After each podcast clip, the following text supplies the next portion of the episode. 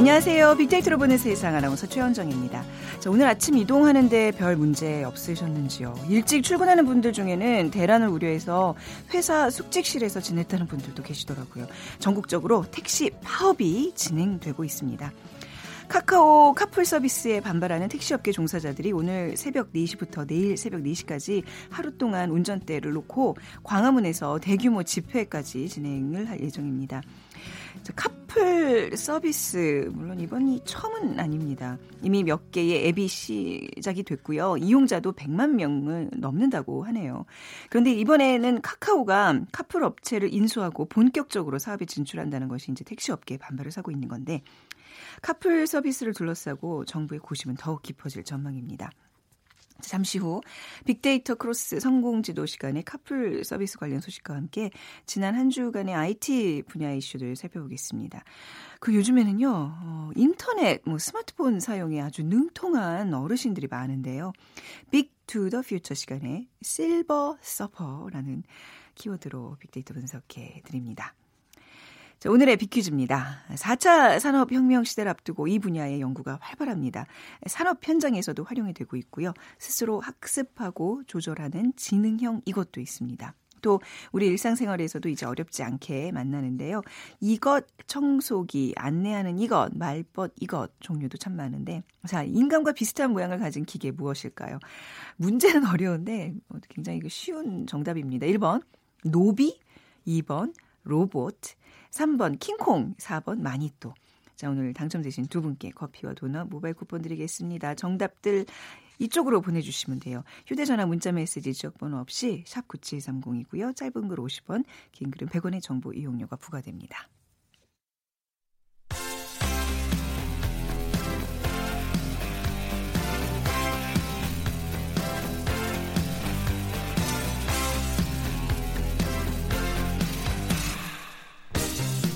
트렌드는 십 년마다 반복된다. 케이비에스 일 라디오 빅데이터로 보는 세상. 빅투더 퓨처.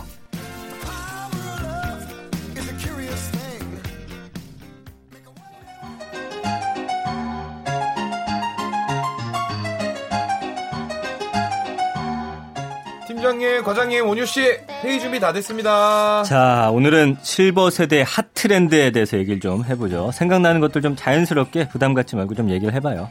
문제가 너무 쉽잖아요. 아, 참 제가 네 먼저 할게요. 자, 실버 하면 뭐니뭐니 해도 탑골공원 아니겠어요? 아, 그 제가 먼저 하려고 했는데 아, 팀장님 역시 순발력 대단하세요. 그럼 저도 하나 얹어볼게요.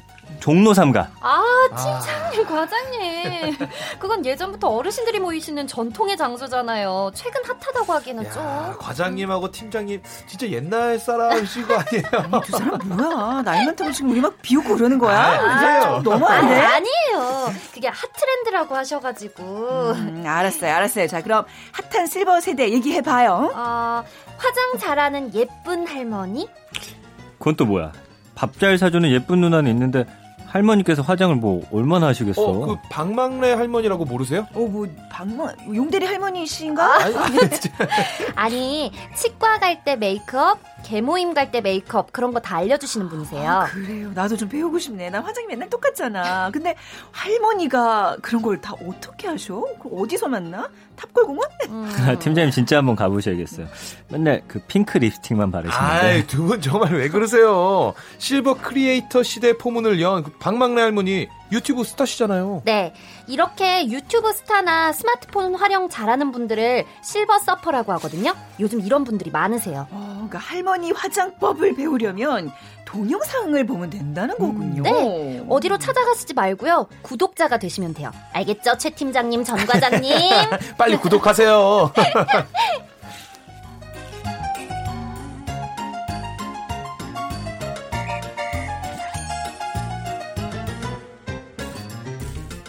케이비에스 성우실의 김용 씨, 신온유 씨 두 분 수고해 주셨고요. 자, 오늘 계속해서 빅커뮤니케이션 전민기 팀장과 얘기 이어가겠습니다. 우선 인사부터. 네, 안녕하세요. 자, 뭐 실버 서퍼에 대한 얘기를 나눴는데 실버는 이제 어떤 그 노년층의 사업을 우리가 실버 그렇죠. 때문에 이제 얘기하고 예. 서퍼는 그 서퍼 네, 그러니까 파도에서 타는 네, 인터넷을 이제 인터넷 뭐 예, 쭉 다닌다는 얘기죠. 네. 그래서 실버 서퍼가 새로운 콘텐츠 소비층으로 부상하고 있고요. 네. 그러니까 경제력도 있으면서 인터넷, 스마트폰 이런 아이티 정보기술 기기를 능숙하게 조작할 음. 수 아는 장년층을 일컫는 신조어입니다. 네. 그러니까 이들을 주 시청자층으로 내세운 그런 뉴 미디어 채널이 생겨나고 있고요. 또 시니어를 주인공으로 내세운 티비 프로그램도 인기 절정이고 음. 실버층을 겨냥한 미디어 콘텐츠도 개발되고 있고 그래서 오늘은 이런 얘기를 좀 해볼까 합니다. 그러니까 뭐 연초에 예전에 누구죠? 최지훈 이사님이 그러셨나? 그 방송의 키워드는 올해 시니어가 될 거다. 약간 이런 얘기를 해주셔서 음. 좀 많이 이제 그걸 기다리고 있었는데 네네. 이제 그 흐름이 이제 시작이 된 것 같아요. 그러니까 뉴미디어 업계가 시니어 컨텐츠 시장에 뛰어들고 있. 그렇죠. 예. 지금 집에 있는 아이피티비나 오티티 그러니까 온라인 동영상 서비스 네. 이 뉴미디어 업계가 시니어 콘텐츠 시장에 굉장히 공격적으로 뛰어들고 있거든요. 음, 그러니까 네네. 이런 실버 서퍼층이 새로운 소비 계층으로 굉장히 빠르게 자리 잡으면서 이분들을 겨냥한 마케팅이 지금 음. 본격화되고 있는 상황이고요. 네. 그러니까 일단 아이피티비 같은 경우는 최근에 이 실버 세대 맞춤형 큐레이션 서비스를 도입을 한 그런 채널도 있어요. 그래서 천여 편의 이 어르신들을 위한 콘텐츠가 편성이 돼 있고요. 네. 뭐 고전 영화라든지 인문학 강연, 건강, 취미, 여행, 공연, 다큐멘터리. 그러니까 예전에 제가 친구 집에 갔는데 네. 그 친구 아버님께서 예전에 뭐 황야의 무법자 같은 그런 흑백 티비를 어. 보시고 계신 거예요. 그래서 이게 뭐냐고 했더니 아이피티비로 보신다고 하셔서 네. 아 이런 걸 또 이렇게 소비하는 분들이 음. 계시는구나 생각했었고 다른 그 아이피티비 같은 경우는 이제 시니어 메뉴 코너가 마련됐고 여기 보면 건강, 취미 어, 이런 컨텐츠 추천해주고 홈 트레이닝이나 여행지 추천, 음. 그다음에 이제 조만간 에스엠하고 손잡고서 네. 노래방 서비스를 아. 이제 런칭을 합니다. 예, 예. 그러니까 실버 세대 특화된 관련 서비스를 굉장히 지금 모든 아이피티비사가 확충하고 음. 있는 그런 상황인 거죠. 그러니까 이제 우리가 흔히 아는 어떤 그 노년층들의 그런 움직임이 아니에요. 요즘은 확실히 그 뉴미디어에 굉장히 능수능란한 어르신들을 많이 접할 수가 있다는 얘기네요. 그 예전에 저희 할머니만 하더라. 야 이거 네. 어떻게 하는 그러니까, 거냐 하다가 아이 그 복잡해요 하면 이제 그냥 음. 아이 그래 마셨다면 음. 요즘엔 이거가 이제 친구들 사이에서도 거잖아. 야 이거 어떻게 하는 걸 어. 서로 알아가시고 막 재밌어 하시고 하다 네. 보니까 그렇게 됐고요. 그러니까 시니어 타깃 하드웨어 기기들도 지금 굉장히 대중화되고 하, 아, 있어요. 어떤 하드웨어요? 그러니까 예를 들면 네. 키즈폰이 있는 것처럼 네. 실버폰도 이제 아. 시니어를 겨냥 중인데. 실버폰은 예전에 나왔었죠. 그러니까 글씨 큰 것들. 맞아요. 오점이 인치 대화면에다가 네. 이제 뭐 천삼백만 화소 카메라 음. 있고 이분들 거는 이제 에프엠 라디오 기능 같은 거 추가하셔 아. 해가지고 이분들이 자주 쓰는 그 앱들을 네. 여기다 담아 놓는 거고요. 네. 그러니까 구매 고객의 한 육십오 퍼센트가 오십 대 이상일 정도로 이 실버 서퍼들에게 굉장히 인기고 네. 그다음에 이제 투지폰 옛날에 이제 폴더폰이라고 했던 거지만 이게 모양은 그런데 소프트웨어는 이제 안드로이드 기반인 휴대전화들이 음. 굉장히 선호가 되고 있고요. 애플도 이제 이천십오 년에 아이비엠하고 일본 우체국하고 손잡고서 노인층을 겨냥한 또 패드를 출시하기도 했었습니다. 그러니까 네. 요즘에 이제 노인들의 어떤 건강을 살펴볼 수 있는 앱이라든가 이걸 또 찾아서 깔기는 귀찮으니까 아예 이런 걸 담아가지고 나오는 네. 그런 기기들이 상당히 많아졌어요. 아, 이제 이런 기기들도 이제 다 갖춰져 있고 이제 실버 컨텐츠도 이제 지금 대세로 부상을 하고 있어요. 그럼요. 지금 우리나라 육십오 세 이상 인구가 십사 퍼센트를 네. 넘었잖아요. 이제 네. 고령 사회인데. 이 실버 컨텐츠 시장 이분들을 무시할 수 없는 게 또 경제력을 확 쥐고 있기 때문에 이분들을 상대로 해야 뭔가 또 돈을 벌 수가 있다 보니까 이런 컨텐츠도 많아졌고 에스엔에스 매체도 이제 더 이상 젊은 매체만은 아니고 그리고 이제 꽃보다 할배 이런 프로그램 자체도 음, 네. 젊은이들도 좋아하지만 어르신들은 보면서 공감대 형성하고 야 우리도 유럽 여행 한번 가보자 해서 개모임도 하고 이걸로부터 파생되는 것들이 상당히 많은 거거든요. 그러니까 꽃보다 시리즈가 굉장히 많은 또 시리즈로 어, 됐고 케이비에스에서도 이제 박원숙의 같이 삽시다 이런 맞아요. 이거 프로그램 굉장히 시청률 잘 나왔던 프로그램이에요. 네, 저도 예. 봤어요. 이제 여성분들 네 분이서 네. 남해 같은데 이제 살면서 막 네. 하는 거였거든요.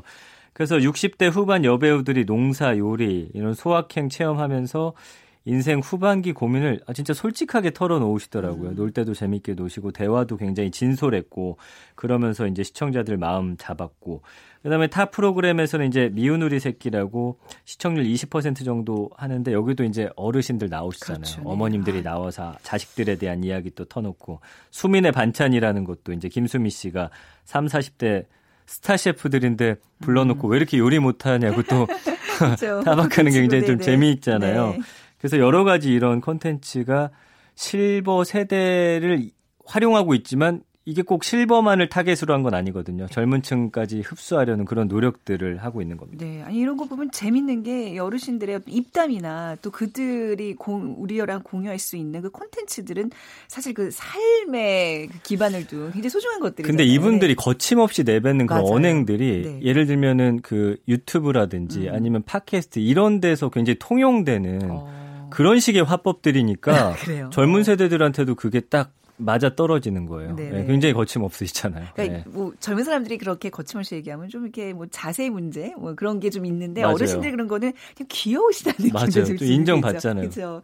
이게 뭐 연극이나 영화로도 요즘 많이 제작되는 추세라고요. 네, 워낙 잘 되니까 최근에는 네. 이제 에스엔에스 그다음에 대학로, 스크린, 티비를 넘어서 이런 것들에 많이 하고 있고요. 영화 중에 이제 장수상회라고 해서 치매 노인을 소재로 했는데 음, 네. 뭐 연극화도 됐고요.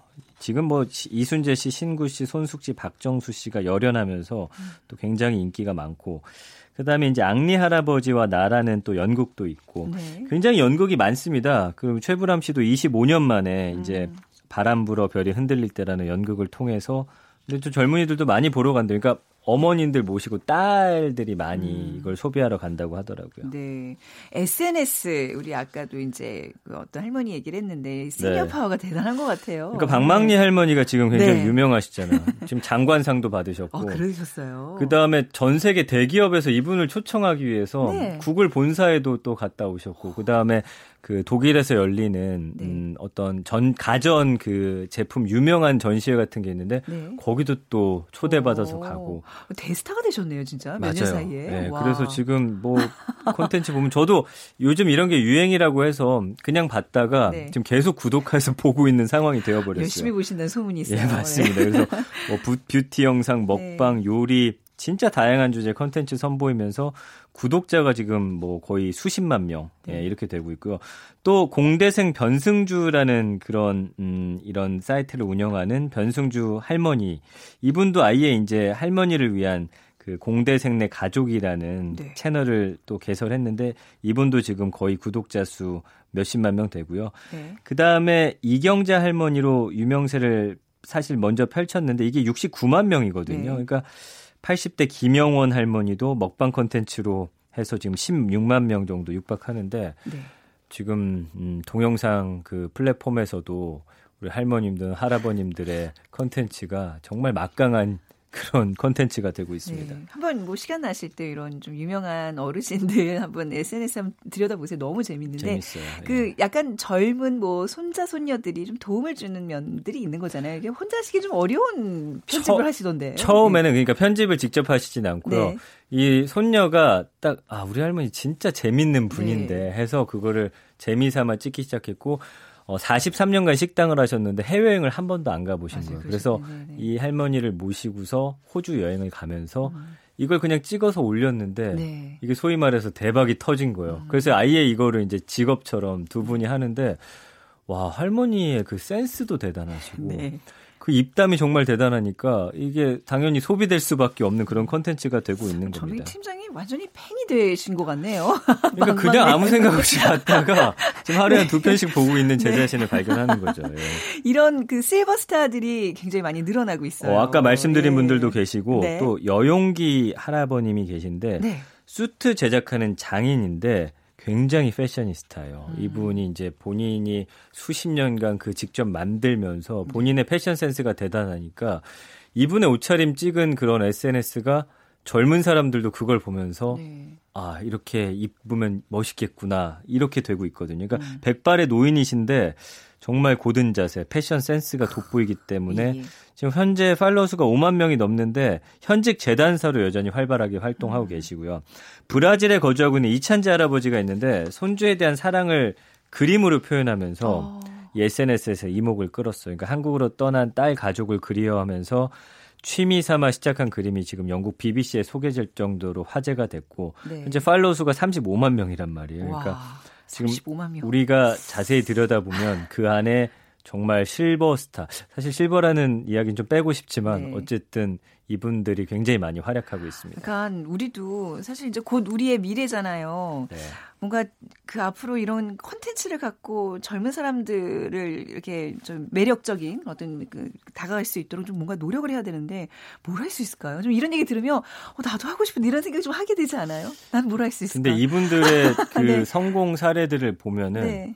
그 수십 년간 본인이 해왔고 잘하는 것들을 컨텐츠로 재미삼아. 아, 그러니까 이러면은 실패해요. 그러니까 누, 뭐가 잘 된다고 해서 나도 한번 해볼까? 음. 근데 이게 내 안에 그 딱 축적된 그런 노하우나 그런 컨텐츠는 아니라는 거죠. 예. 그러니까 내가 평소에 즐기는 취미라든지 아니면 직업적으로 해왔던 것들을 그래요. 좀 어떻게 재미있게 녹여낼 수 있을까? 아니면 아. 남들이 아예 안 한 새로운 컨텐츠를 예. 고민해봐야 하는 그런 시점이 지금 아. 워낙 많습니다. 아, 예. 그렇군요. 좋은 정보였습니다.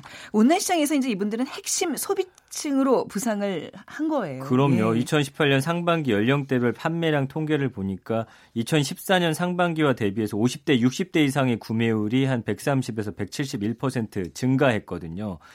그러니까 이분들을 빼놓고는 네. 어떤 물건을 만들 수가 없습니다. 이분들이 워낙 큰 손이기 때문에. 그래서 여행 항공권, 브랜드류, 수입 명품 소비를 지금 이끌고 가는 분들이 오십, 육십 대 그 안정적인 경제력을 바탕으로 하고 있습니다. 그래서 온라인 시장 트렌드 변화를 주도하고 있고 앞으로도 이분들을 위한 어떤 시장의 영역은 굉장히 음. 확대될 것으로 지금 예상하고 있는 거죠. 그러니까 소외받는 어떤 사회적 약자가 아닌 정말 능동적으로 경제 생활하는 그 이제 실버 세대를 만나봤고 이제 앞으로 이제 실버 산업의 패러다임도 굉장히 바뀌겠네요. 그럴 것 그렇죠? 같아요. 네. 예.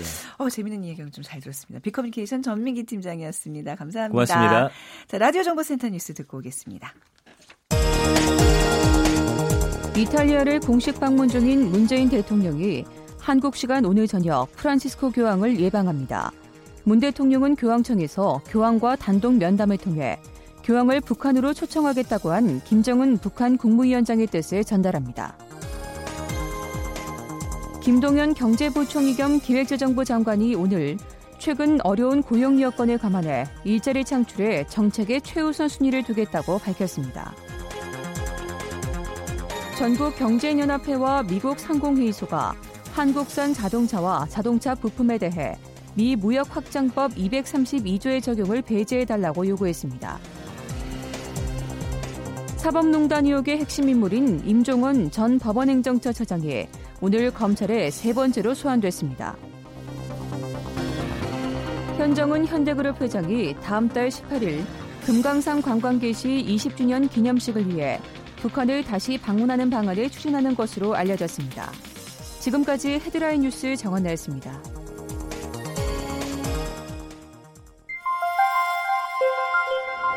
대한민국 중심 채널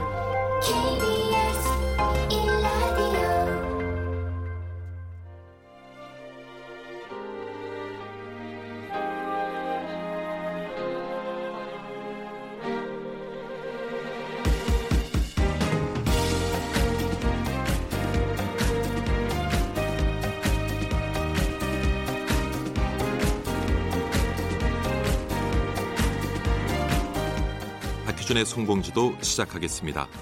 저는 연세대학교 산업공학과 교수 박희준입니다. 사 차 산업혁명이 본격적으로 빅데이터로 본 세상과 케이비에스 일라디오 박희준의 성공지도가 만났다. 미래를 읽는 힘을 키우는 시간. 빅데이터 크로스 성공지도. 네, 연세대학교 산업공학과 박희준 교수와 함께하겠습니다. 어서 오세요. 네, 안녕하십니까. 예. 빅퀴즈 먼저 부탁드립니다. 예. 사 차 산업혁명 시대를 앞두고 이 분야의 연구가 활발합니다. 산업 현장에서는 이미 오래전부터 활용이 되었고요. 주변 환경을 스스로 인식한 후에 자신의 행동을 결정하는 지능형 이것도 있습니다. 또 우리 일상생활에서도 이제는 어렵지 않게 만나게 되는데요. 이것 청소기, 안내하는 이것, 말벗 이것, 종류도 많습니다. 인간과 비슷한 모양을 가진 기계, 무엇일까요? 일 번 노비, 이 번 로봇, 삼 번 킹콩, 네. 사 번 마니또입니다. 교수님 킹콩이 아니라 킹콩이거든요. 킹콩은 뭔가요? 네.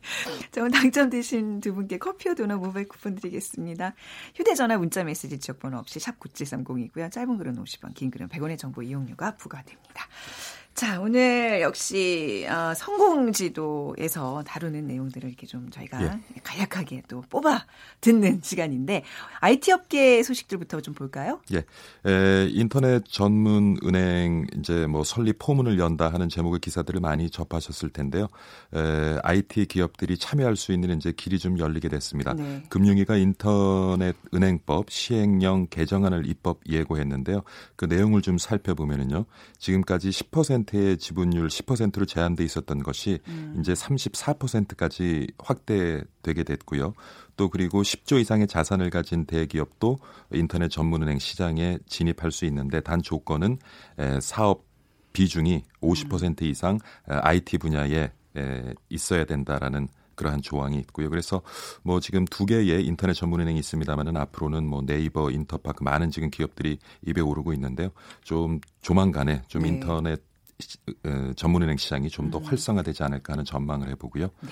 또 하나 두 번째 소식은 뭐 여러분 그 택시 호출 서비스 스마트폰으로 많이 이용하실 텐데요. 네네. 카카오 택시가 이제 출범한 지 삼 년 반이 지났습니다. 그래서 음. 카카오 측에서는 카카오 택시 삼 년 반 무엇을 남겼나라는 제목으로 어, 보고서를 하나 발표를 했는데요. 네. 그 보고서에 보면은 그 택시 호출 서비스가 시행되기 이전과 이후를 비교했을 때 에, 택시 기사분들의 수익이 삼십 퍼센트 증가했다라는 내용도 아, 담겨져 있고요. 네.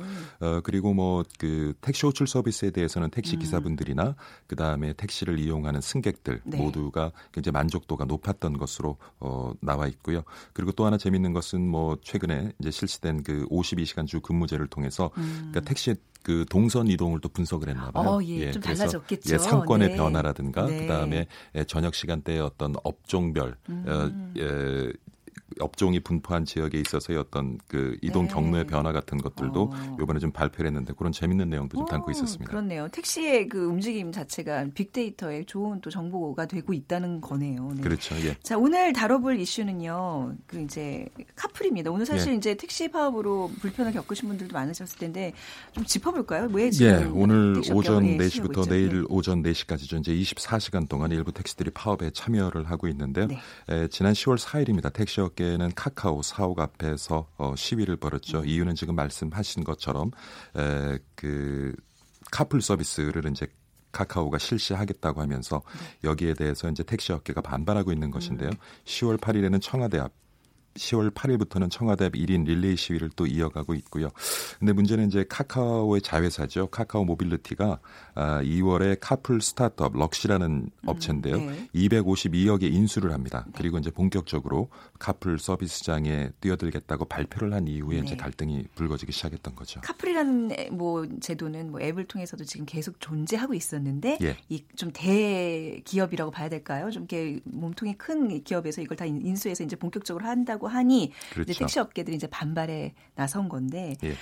구체적으로 좀 갈등의 핵심은 뭘까요? 예, 여객 자동차 운수 사업법 제팔십일조입니다. 네. 자가용을 활용한 일체 사업 활동을 금지한다라는 조항이 있는데 이 조항의 예외가 바로 출퇴근길이에요. 음, 네. 그래서 이제 지금 카카오 같은 쪽에서는 카풀 서비스를 이 예외 조항을 들어서 이제 시작을 하고자 하는 것이고요. 음. 하지만 이제 택시 업계에 있어서는 이미 택시 시장이 과잉 공급돼 있는 상황에서 네. 유상 감차 정책을 정부에서도 실시하고 있는데 여기에 또 이제 카풀 서비스까지 뛰어들게 음. 되면은 택시 업계 수익이 더 악화될 수 있다. 네. 그래서 택시 업계 같은 경우에는 출퇴근길 예외라는 아. 그 예외 조항을 철폐해야 된다. 예.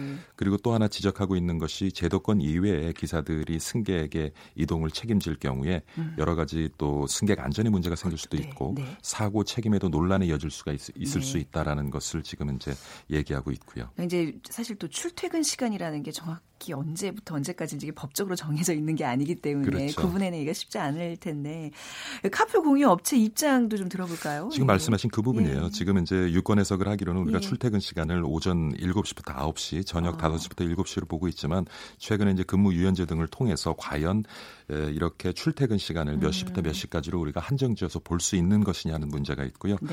그리고 이제 제도권 이외의 기사들이 시장에 진입함으로 생길 수 있는 여러 가지 승객의 안전사고 문제에 대해서는 카풀 기사는 미리 이제 차량 등록증, 보험 증서 등을 통해서 등록을 하고 네. 등록된 기사에 의해서만 운영하기 때문에 문제가 없을 것이다 하는 것하고요. 에, 그다음에 오히려 어, 카풀 공유업체 입장은 그 카풀 차량들이 이동을 실시간으로 파악할 수 있기 때문에 예. 오히려 안전에 있어서는 기존 택시보다 더 안전하다라는 음. 또 주장을 하고 있습니다. 아, 그래요. 네. 예. 사실 근데 이런 그 차량 공유 서비스에서 이제 우버가 왜 한동안 예. 굉장히 논란에 됐었어요. 그렇죠. 예, 이천십삼 년에 이제 국내 시장에 진출을 했다가 음. 지금은 이제 더 이상 사업을 국내에서 못 하고 있고 이천십육 년으로 네. 기억합니다만은 또 국내 플러스라는 업체가 네. 이 시장에 진입을 했다가 또 철퇴를 맞고 지금은 음. 구조조 조정을 거친 후에 투자 회수가 안 돼서 굉장히 어려움을 겪고 있고요.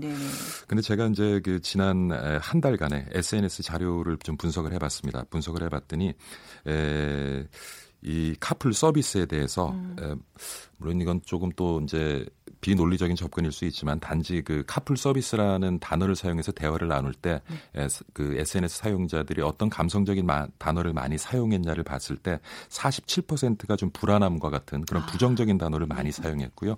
이십칠 퍼센트는 긍정적인 단어를 많이 사용했는데 뭐 이것으로 어떤 시장에 있는 승객들의 어떤 그 카풀 서비스에 대한 태도를 우리가 짐작하기는 쉽지 않겠지만 네. 에스엔에스 그 데이터 분석만 놓고 본다면은 부정적인 의견이 긍정적인 의견보다는 조금 많았던 음. 것으로 이제 나타나고 있고요. 그런데 네. 최근에 또 이제 화두가 됐던 것이 바로 그 타다. 라는 서비스인데 음, 네. 이것이 이제 그 차량 공유업체인 쏘카에서 만들어낸 아, 서비스예요. 네.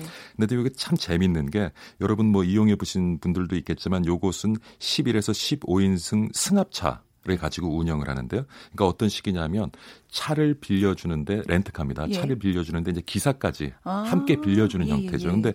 요것은 또 운수사업법 시행령 제십팔 조를 보면 네. 어떤 예외 조항이 있냐면 십일 인에서 십오 인 승합차를 빌리는 경우 그리고 육십오 세 이상이 고령 인구가 차를 빌리는 경우 네. 외국인 장애인이 차를 빌리는 경우에는 음. 렌터카 업체가 기사를 알선할 수 있다라는 기사 알선 허용 조항을 어, 갖고 있어요. 이런 유의 약간 저기 예외 조항들이 굉장히 그러니까, 많군요. 그렇죠. 우리가 차를 보니까요. 빌려줄 때는 네, 네. 기사를 같이 빌려줄 수가 없거든요. 어, 그런데 네. 앞서서 말씀드린 것처럼 십일에서 십오 인 승합차의 경우는 또 가능하단 말이에요. 음. 그래서 쏘카 같은 경우에 타다라는 서비스를 지금 십오 인에서 십일 인에서 십오 인 승합차를 가지고 지금 운영을 하고 있는데 네.